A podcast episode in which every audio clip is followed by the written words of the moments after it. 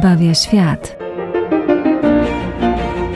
Zapraszamy Państwa na audycję o dziełach sztuki, które mają wartość uświęcającą.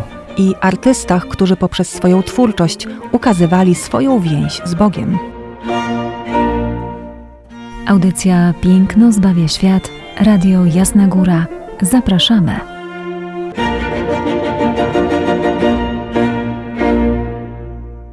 Przed mikrofonem Izabela Banaszewska i ojciec Tomasz Mordziałek. Witamy Państwa serdecznie w kolejnym wydaniu audycji Piękno zbawia świat. Co będzie tematem naszego dzisiejszego rozważania? Osoba świętego. Myślę, że niekoniecznie e, znanego, zresztą informacje na jego temat e, są szczątkowe, ale może gdzieś legenda na jego temat obiła nam się o uszy. Ja przynajmniej dopiero zapoznałem się z nią tak naprawdę, kiedy e, miałem możliwość żyć z moim współbratem, który miał, nosił imię tegoż świętego. Drodzy Państwo, święty, o którym mowa, to Sebastian.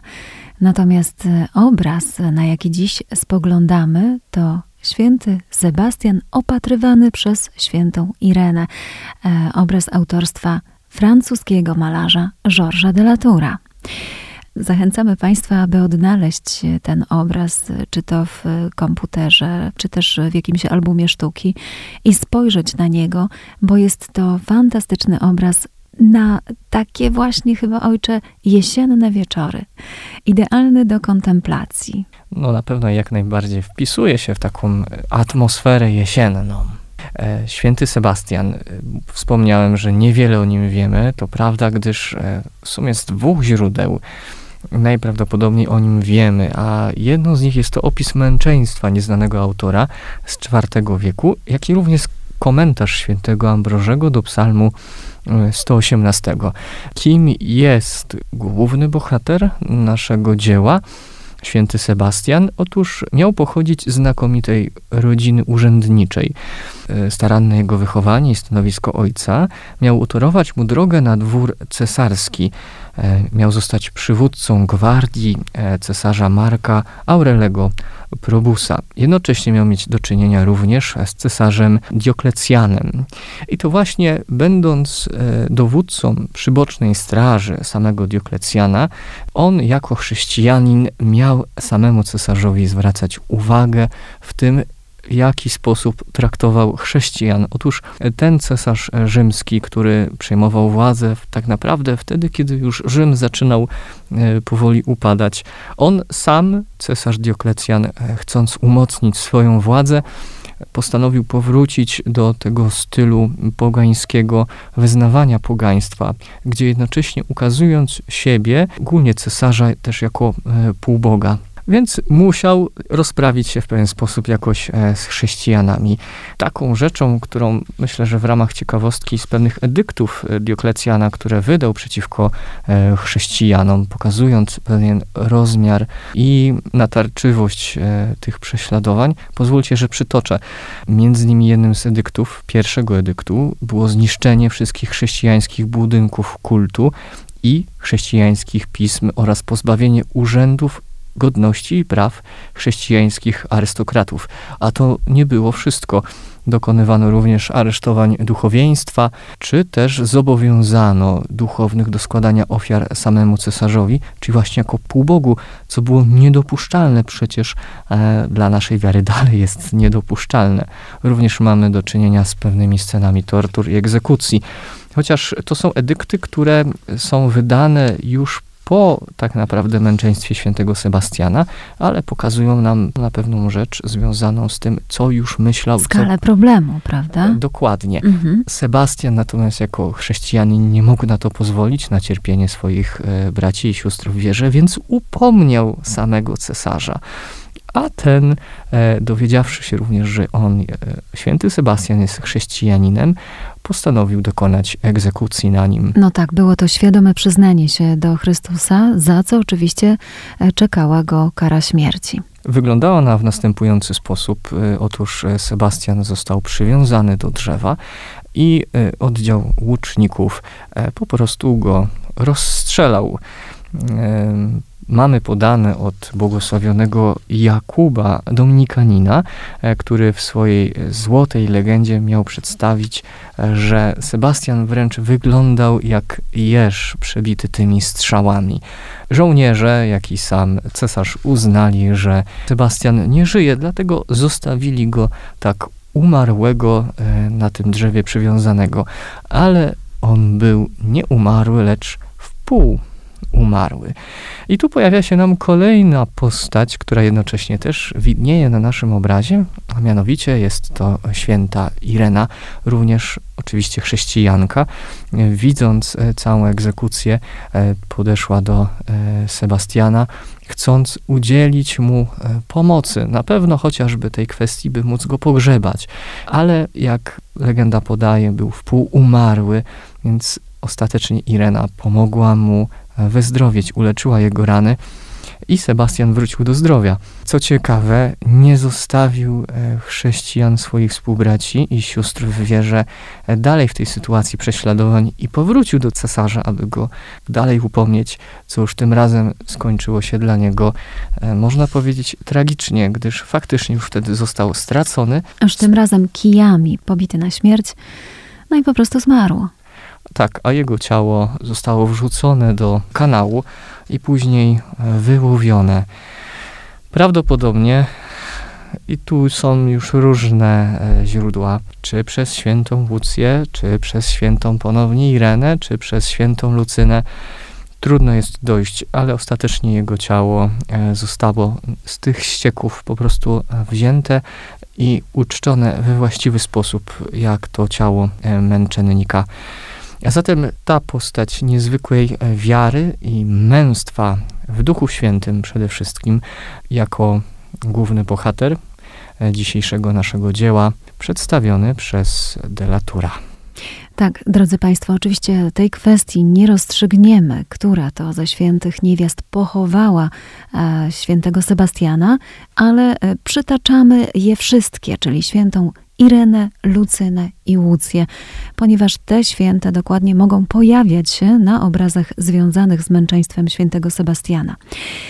Zanim jeszcze przejdziemy bezpośrednio do naszego obrazu, kilka słów o naszym niezwykłym autorze, bo Georges de la Tour e, namalował nam tutaj bardzo tajemniczy obraz. Postaramy się z ojcem Tomaszem rozszyfrować e, zawartość tych wszystkich symboli, które nam tutaj nagromadził jak i e, takich zabiegów kompozycyjnych, które zostały tutaj zastosowane. Ale wcześniej kilka słów o samym malarzu, ponieważ jest on równie tajemniczą postacią jak jego obrazy. Georges de la Tour to malarz barokowy, francuski malarz barokowy, urodzony w Lotaryngii. Urodził się w rodzinie piekarzy i w takiej też rodzinie się wychowywał. Nie wiemy, gdzie pobierał e, swoje nauki, jeśli chodzi o malarstwo, ale wiemy, że dość szybko został malarzem słynnym. Oczekiwalibyśmy tutaj, patrząc na jego twórczość e, e, charakterystycznej dla e, malarzy zachodnich, podróży do Włoch. Przede wszystkim, aby właśnie zapoznać się z dorobkiem artystów renesansowych, również i barokowych, rzymskich czy weneckich. Nic nie wiemy na ten temat, aby do Włoch podróżował, ale z całą pewnością musiał poznać sztukę Caravaggia. Patrząc na jego obrazy, wiemy to absolutnie na pewno. Ta teoria ma oczywiście szansę powodzenia, ponieważ, e, jak mówiliśmy o tym w poprzednich audycjach, Caravaggio był artystą, który wywarł ogromny wpływ na artystów. Zgromadziło się wokół niego grono jego naśladowców, ale także później e, było mnóstwo kontynuatorów jego tenebryzmu, maniery tenebre. A zatem, czy też poprzez dzieła samego Caravaggia, czy poprzez dzieła jego naśladowców, Georges de la Tour musiał spotkać się właśnie z tymi silnymi kontrastami barwnymi, a przede wszystkim chodzi nam tutaj najbardziej o kontrasty świetlne, o efekty luministyczne w obrazach. Więc y, to wiemy już na pewno, że e, miał w jakiś sposób wgląd w malarstwo artystów włoskich, no a być może, że e, napotkał również na płótno samego Caravaggia. Jak powiedziałam, wypracował dzięki temu swój bardzo oryginalny i tajemniczy styl. Tak, Jest on do dziś uważany za jednego z ostatnich kontynuatorów właśnie stylu wielkiego e, włoskiego mistrza. Natomiast w odróżnieniu od e, Caravaggia, ten nurt e, obrazów Delatura, w którym to maluje on nokturny, bo artysta ten maluje nie tylko nokturny, ale także i sceny dzienne, ale skupmy się na tych wyłaniających się z całkowitej czerni. Ten nurt jego obrazów charakteryzuje się tym, że artysta umieszcza tylko jedno źródło światła, no podobnie jak Caravaggio, ale uwaga, wyłącznie pochodzenia sztucznego. Czyli nie będzie to światło dzienne przesączające się przez okno, tak jak mieliśmy w powołaniu świętego Mateusza, ale mamy tutaj wyłącznie światło pochodzenia sztucznego. Będzie to albo lampka oliwna, albo pochodnia, albo świeca. Tak było w przypadku pokutującej Marii Magdaleny, tak też mamy i w przypadku męczeństwa świętego e, Sebastiana, a dokładnie w obrazie święty Sebastian opatrywany przez e, świętą Irenę. A zatem Georges de la Tour e, poprzez, e, możemy się domyślać, bardzo ostre kontrasty uzyskuje również pewnego rodzaju ciepło w obrazie. Właśnie jest to ciepło tych rozchodzących się płomieni świecy bądź lampki oliwnej. Barwy w jego obrazach będą dzięki temu światłu, płomieniowi oscylowały wokół brązów, czerni i ciepłych e, czerwieni. Więc e, tutaj już e, jak gdyby nawet jeśli myślimy o ciele, tak, o barwie skóry portretowanych przez niego postaci, będzie ona zawsze przybierała taki ciepły koloryt.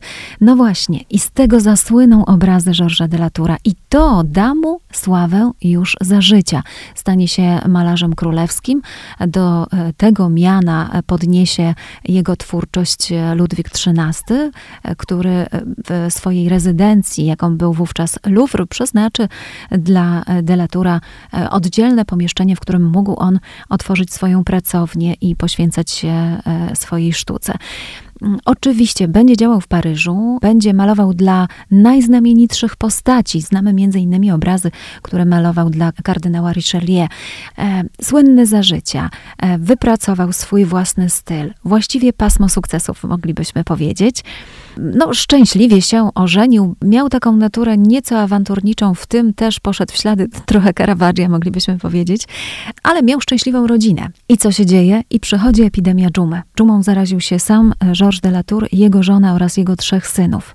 Ale jeden z synów, który przeżył epidemię, no w późniejszych latach swojego życia został szlachcicem i prawdopodobnie to on właśnie przyczynił się do tego, że na prawie 250 lat jego ojciec Georges de la Tour zniknął z kart zarówno historii sztuki, jak i w ogóle ze świadomości ludzkiej. No, biorąc pod uwagę fakt, że o istnieniu tego niezwykłego talentu nie mogła zaświadczyć żona, nie mogli zaświadczyć zmarli trzej synowie. Domyślamy się, że taka teoria mogła być prawdziwa. Dlaczego tak zrobił? Dlaczego e, chciał się niejako wyrzec albo zataić talent swojego ojca? Ponieważ malarstwo należało wówczas do e, rzemiosła artystycznego, było pracą rzemieślników, więc uszlachetniony nagle, tak, e, mężczyzna, który stał się szlachcicem, być może chciał zerwać faktycznie więzy z przeszłością ojca. No, jak nam pokazuje przyszłość, zupełnie niepotrzebnie. No i wywołało to oczywiście ogromne zaskoczenie, kiedy w końcówce XIX wieku zaczęły wypływać obrazy, no bo obrazy jednak zostały i one świadczyły o ogromnym talencie tego artysty. Zaczęły wypływać pewne obrazy, e, które miały mnóstwo wspólnych cech, prawda? Główną ich cechą, jeśli chodzi o te nokturny, było właśnie to ciepło, ten niezwykły koloryt, to jedno źródło światła płótnie. Ale to jeszcze nie wszystko. Pewien mistycyzm, który panuje w tym obrazie, my zaraz o tym powiemy, ale to jest właśnie również cecha charakteryzująca tego niezwykłego artystę. Z całą pewnością ten mistycyzm to zatrzymanie w takiej kontemplacyjnej troszeczkę pozie, wydobyte jest również dzięki właśnie temu charakterystycznemu światłu. Więc te obrazy oczywiście wzbudzały zapytanie. Ponieważ zniknął z kart historii, ze świadomości krytyków sztuki, no to trzeba było komuś te obrazy przypisać i błędnie przypisywano je Hiszpanom. Sądzono, że ich autorem jest Diego Velázquez, później, że Murillo, no ale Murillo to zupełnie inne efekty światłocieniowe, zupełnie delikatnie prowadzony e, światłocień. No, Hiszpanie byli faktycznie posądzani o to, że to oni popełnili takie obrazy. E, również Louis Lené, dekorator rezydencji mm, Ludwika XIV, był posądzany o te obrazy. No i dopiero troszeczkę po nitce do kłębka okazało się, że autorem jest Georges de Latour. No oczywiście mm, powodem było również to, że Delatour nie sygnował swoich obrazów. Teraz już wiemy, wypłynęło około 100 obrazów, a do dzisiejszych czasów dotrwało ich około 40, e, których autorem jest ten niezwykły autor. A zatem postać faktycznie owiana legendą, można powiedzieć, że również jak i ten święty Sebastian, który jest tytułowym bohaterem dzisiejszego obrazu. Delatour, tak się wtrącając, mhm. jak ja przynajmniej śledziłem jego, jego życiorys, też okazał się człowiekiem, który potrafił zadbać o swoje chociażby w takiej kwestii, e, że e, będąc malarzem w tym regionie, w którym, e, w którym żył, w którym posiadał ziemię, poprosił o zwolnienie z podatku. Jako jedyny malarz właśnie w, tym, w tymże miejscu i taką rzecz również otrzymał i podtrzymywał przy kolejnych władcach również. Mm, też była taka sytuacja, można powiedzieć, kuriozalna, komiczna dla nas, ale pokazująca też, jak po potrafi zadbać o siebie, jednocześnie pewnie jego też temperament, kiedy pojawił się poborca podatkowy do jego e, posiadłości. On, jak sam poborca e, podaje, został kopnięty przez delatura, wyrzucony ze drzwi. E, drzwi zostały zamknięte, a sam delatur miał powiedzieć, że jeśli ktoś będzie chciał wejść, ktoś będzie chciał e, od niego tych podatków, no to ma nabity pistolet. Więc e, człowiek tak, zaradny. Zaradny, ale to też wszystko pokazuje, jak wysoką musiał mieć pozycję, prawda? Nie bał się, oczywiście wiedział, że e, będzie wzięty przez króla w obronę. Nie każdy artysta mógł sobie poczynać w, ten sposób, no zbyt swobodnie, jak słyszymy.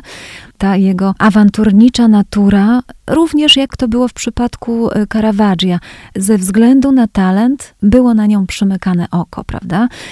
A no właśnie, taki był Georges de Latour, gwałtowny, ale jego obrazy gwałtowne wcale nie są. Owszem, napływa w nich pewien dynamizm, tak? Ten, ten barokowy dynamizm, on musiał być, ale on jest tutaj wyrażony w takiej formie psychologicznej, proszę zobaczyć.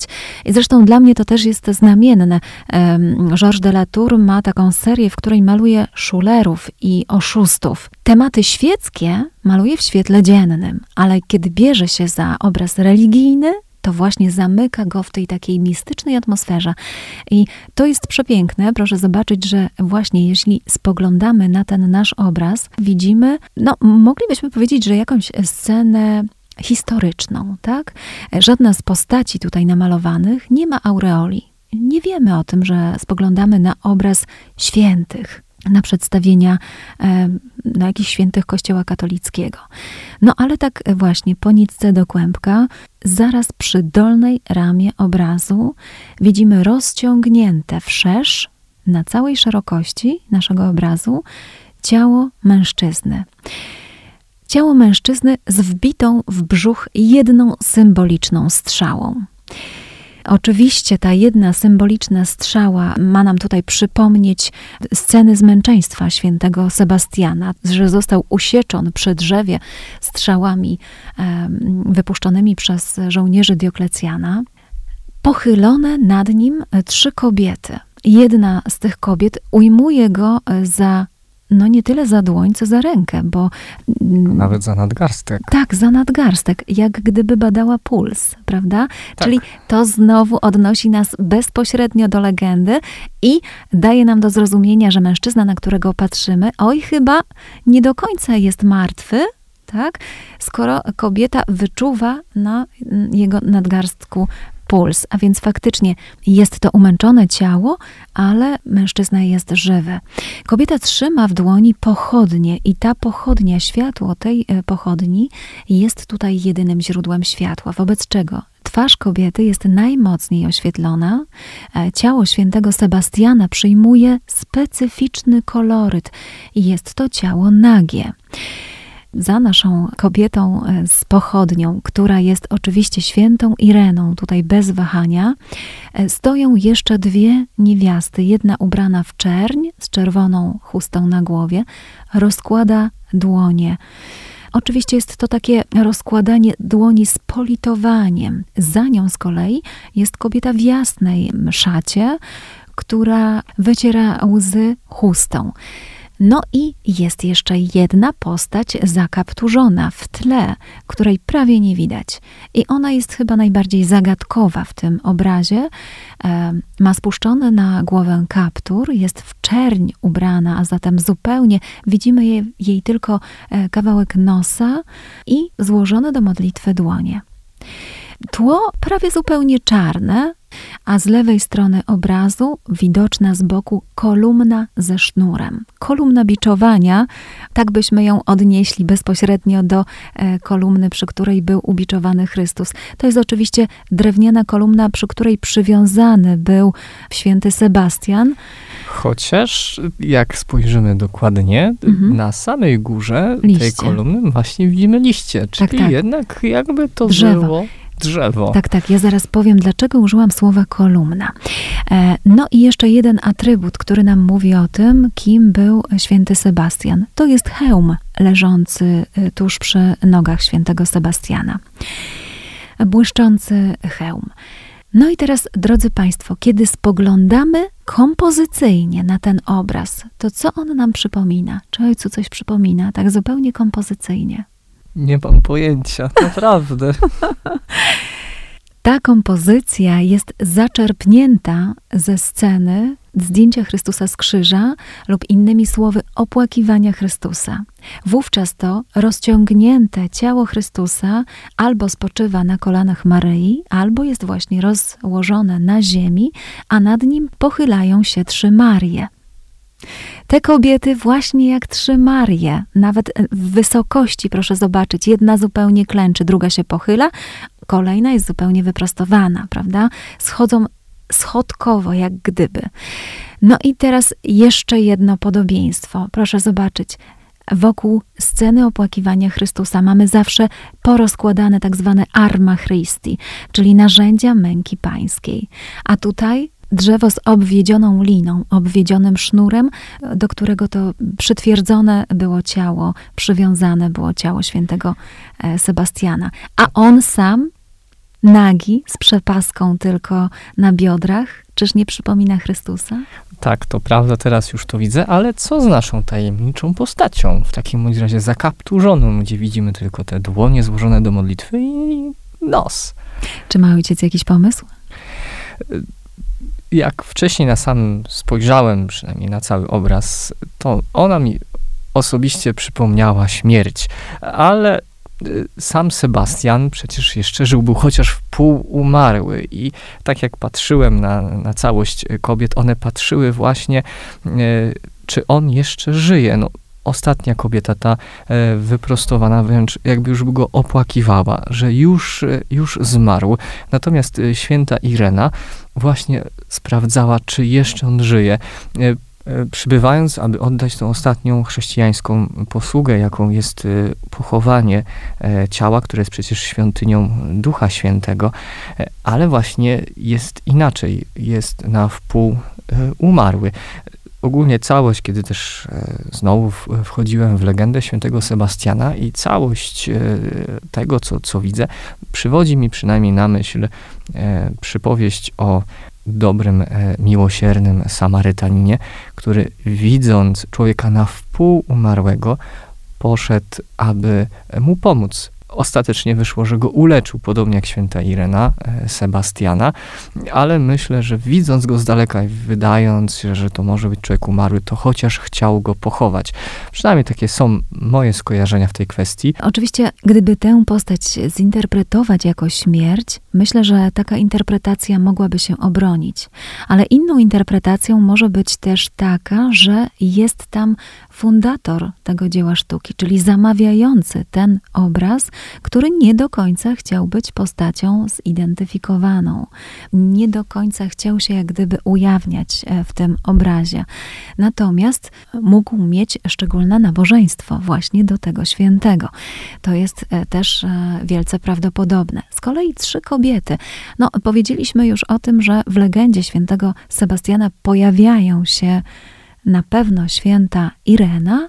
No i tutaj jest Zapytanie takie, czy święta Lucyna, czy święta Łucja, być może dla nich obu znalazło się właśnie miejsce w tym obrazie, prawda? Pamiętajmy, że jest to święty z III wieku, a legenda o nim powstała dopiero w wieku IV. Więc e, Georges de la Tour, posługując się e, źródłowymi materiałami, mógł umieścić obie te postacie w tym obrazie.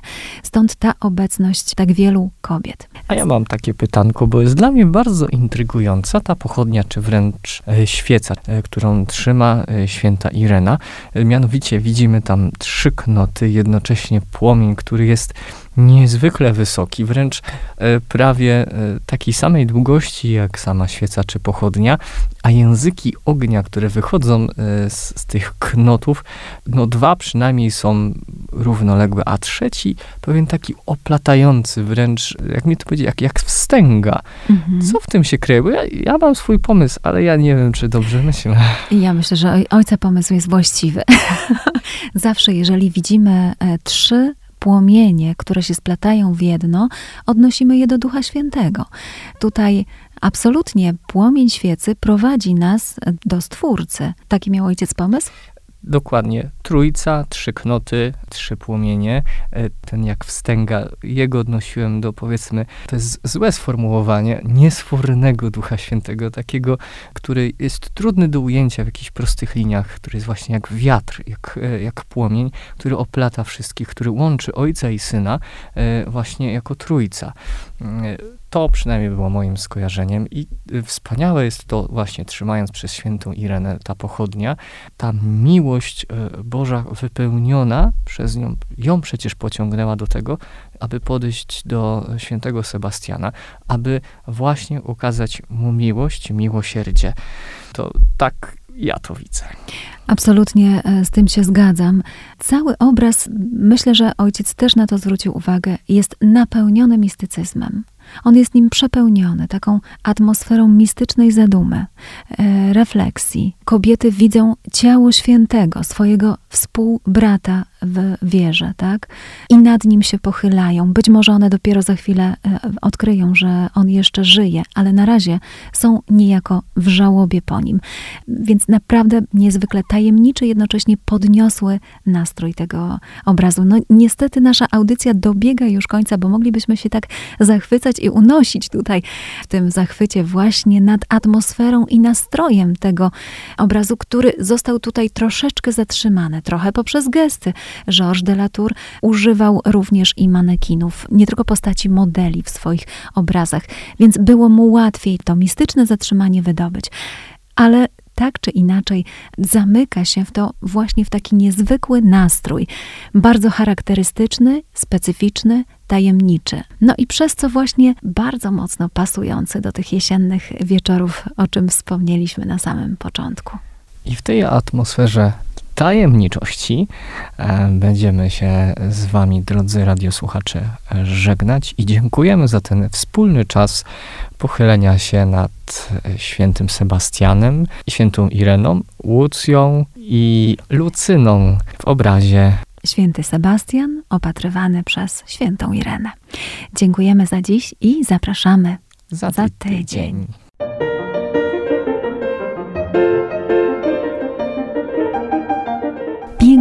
zbawia świat. Zapraszamy Państwa na audycję o dziełach sztuki, które mają wartość uświęcającą. I artystach, którzy poprzez swoją twórczość ukazywali swoją więź z Bogiem. Audycja Piękno zbawia świat. Radio Jasna Góra. Zapraszamy.